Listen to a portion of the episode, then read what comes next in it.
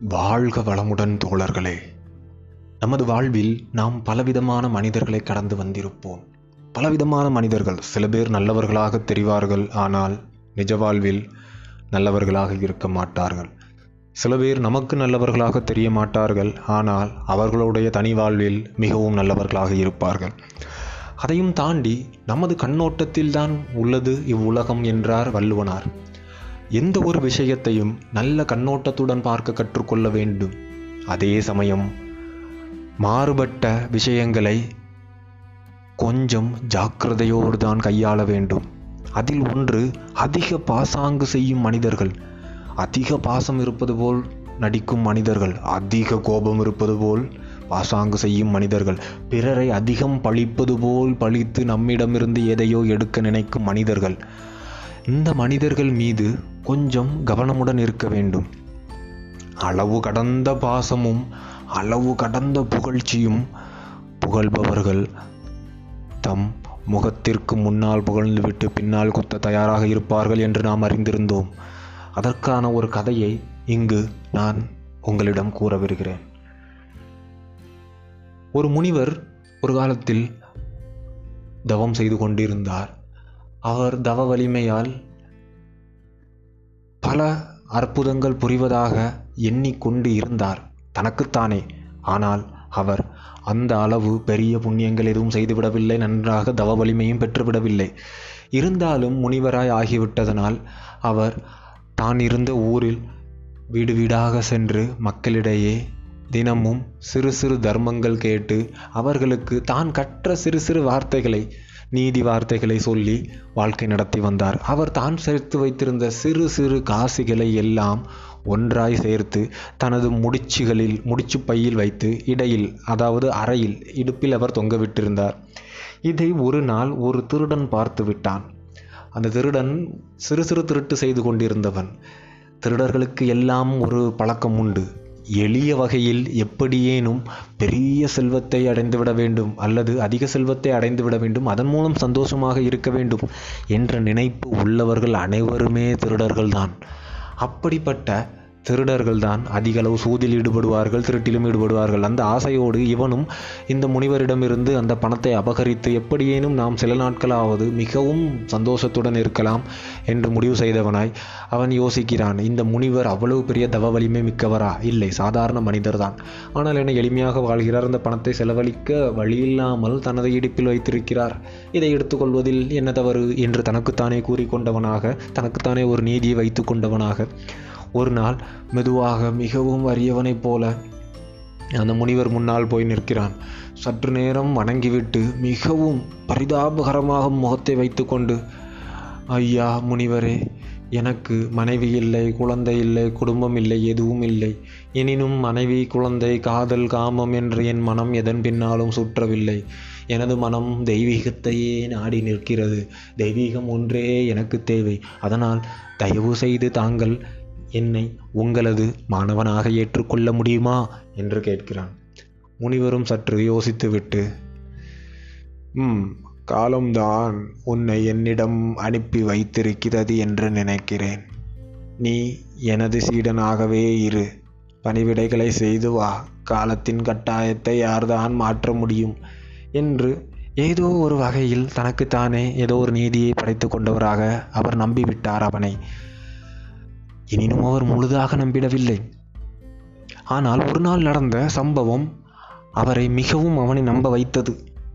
அவன் அதற்காக தயாராக இருந்திருந்தான். ஒரு முறை ஒரு அந்தணன் இந்த முனிவரை தனது வீட்டிற்கு அழைத்து விருந்து வைத்தான். இந்த முனிவரும் தனது சீடனாகிய அவனை திருடனை கூட்டிக் கொண்டு அந்த விருந்தில் கலந்து கொண்டார். நல்லபடியாக சாப்பிட்டுவிட்டு இருவரும் தங்களது இடத்திற்கு திரும்ப ஆரம்பித்தார்கள்.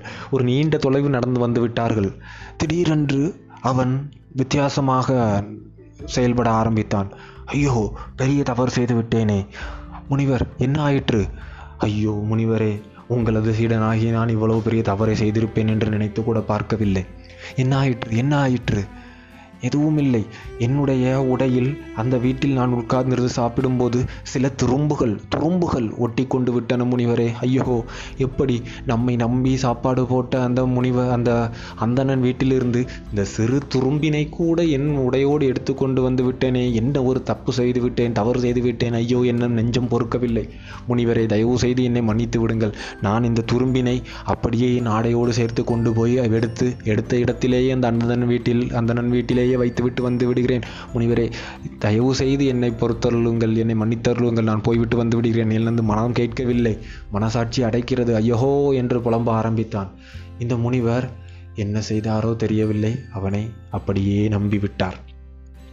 அவன் வேகமாக திரும்பி செல்வது போல ஓடி ஓடி சென்று சென்று சற்று சற்று தூரத்தில் அமர்ந்து ஒரு புதருக்கிடையே ஆழ்ந்து தூங்கிவிட்டு சில மணி நேரம் கழித்து திரும்ப வந்து மிகவும் களைத்திருந்தவனைப் போல நடிப்பு செய்துவிட்டான்.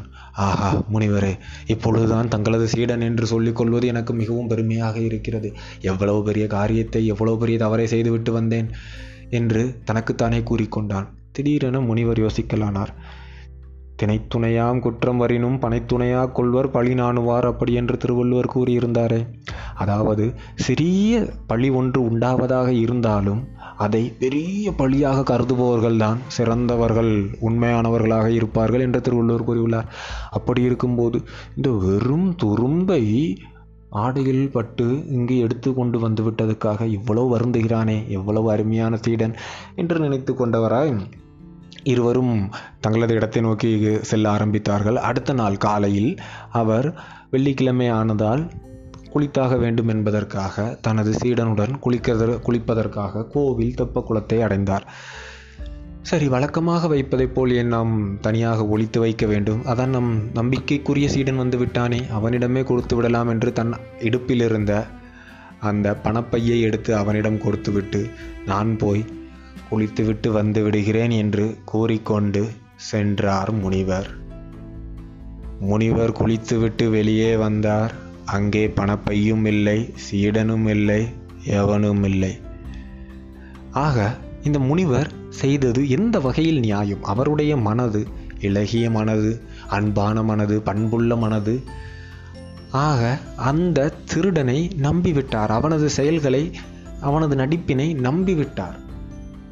அனைத்து இடங்களிலும் பலவிதமான மக்கள் பலவிதமான சூழ்நிலைகளில் அதிக அளவு நடிப்பினை பார்த்து ஏமாந்து விடுகின்றனர் அல்லது அதிக அளவு பணத்தினை பார்த்து ஏமாந்து விடுகின்றனர். அது ஒரு பெரிய தவறு. தனக்கான பாதை என்பது தனக்கானது மட்டுமே. ஒருவன் ஒரு புலி எப்போதுமே புலியாகத்தான் இருக்க வேண்டும் ஒரு மான் எப்பொழுதும் மானாகத்தான் நடந்தாக வேண்டும்.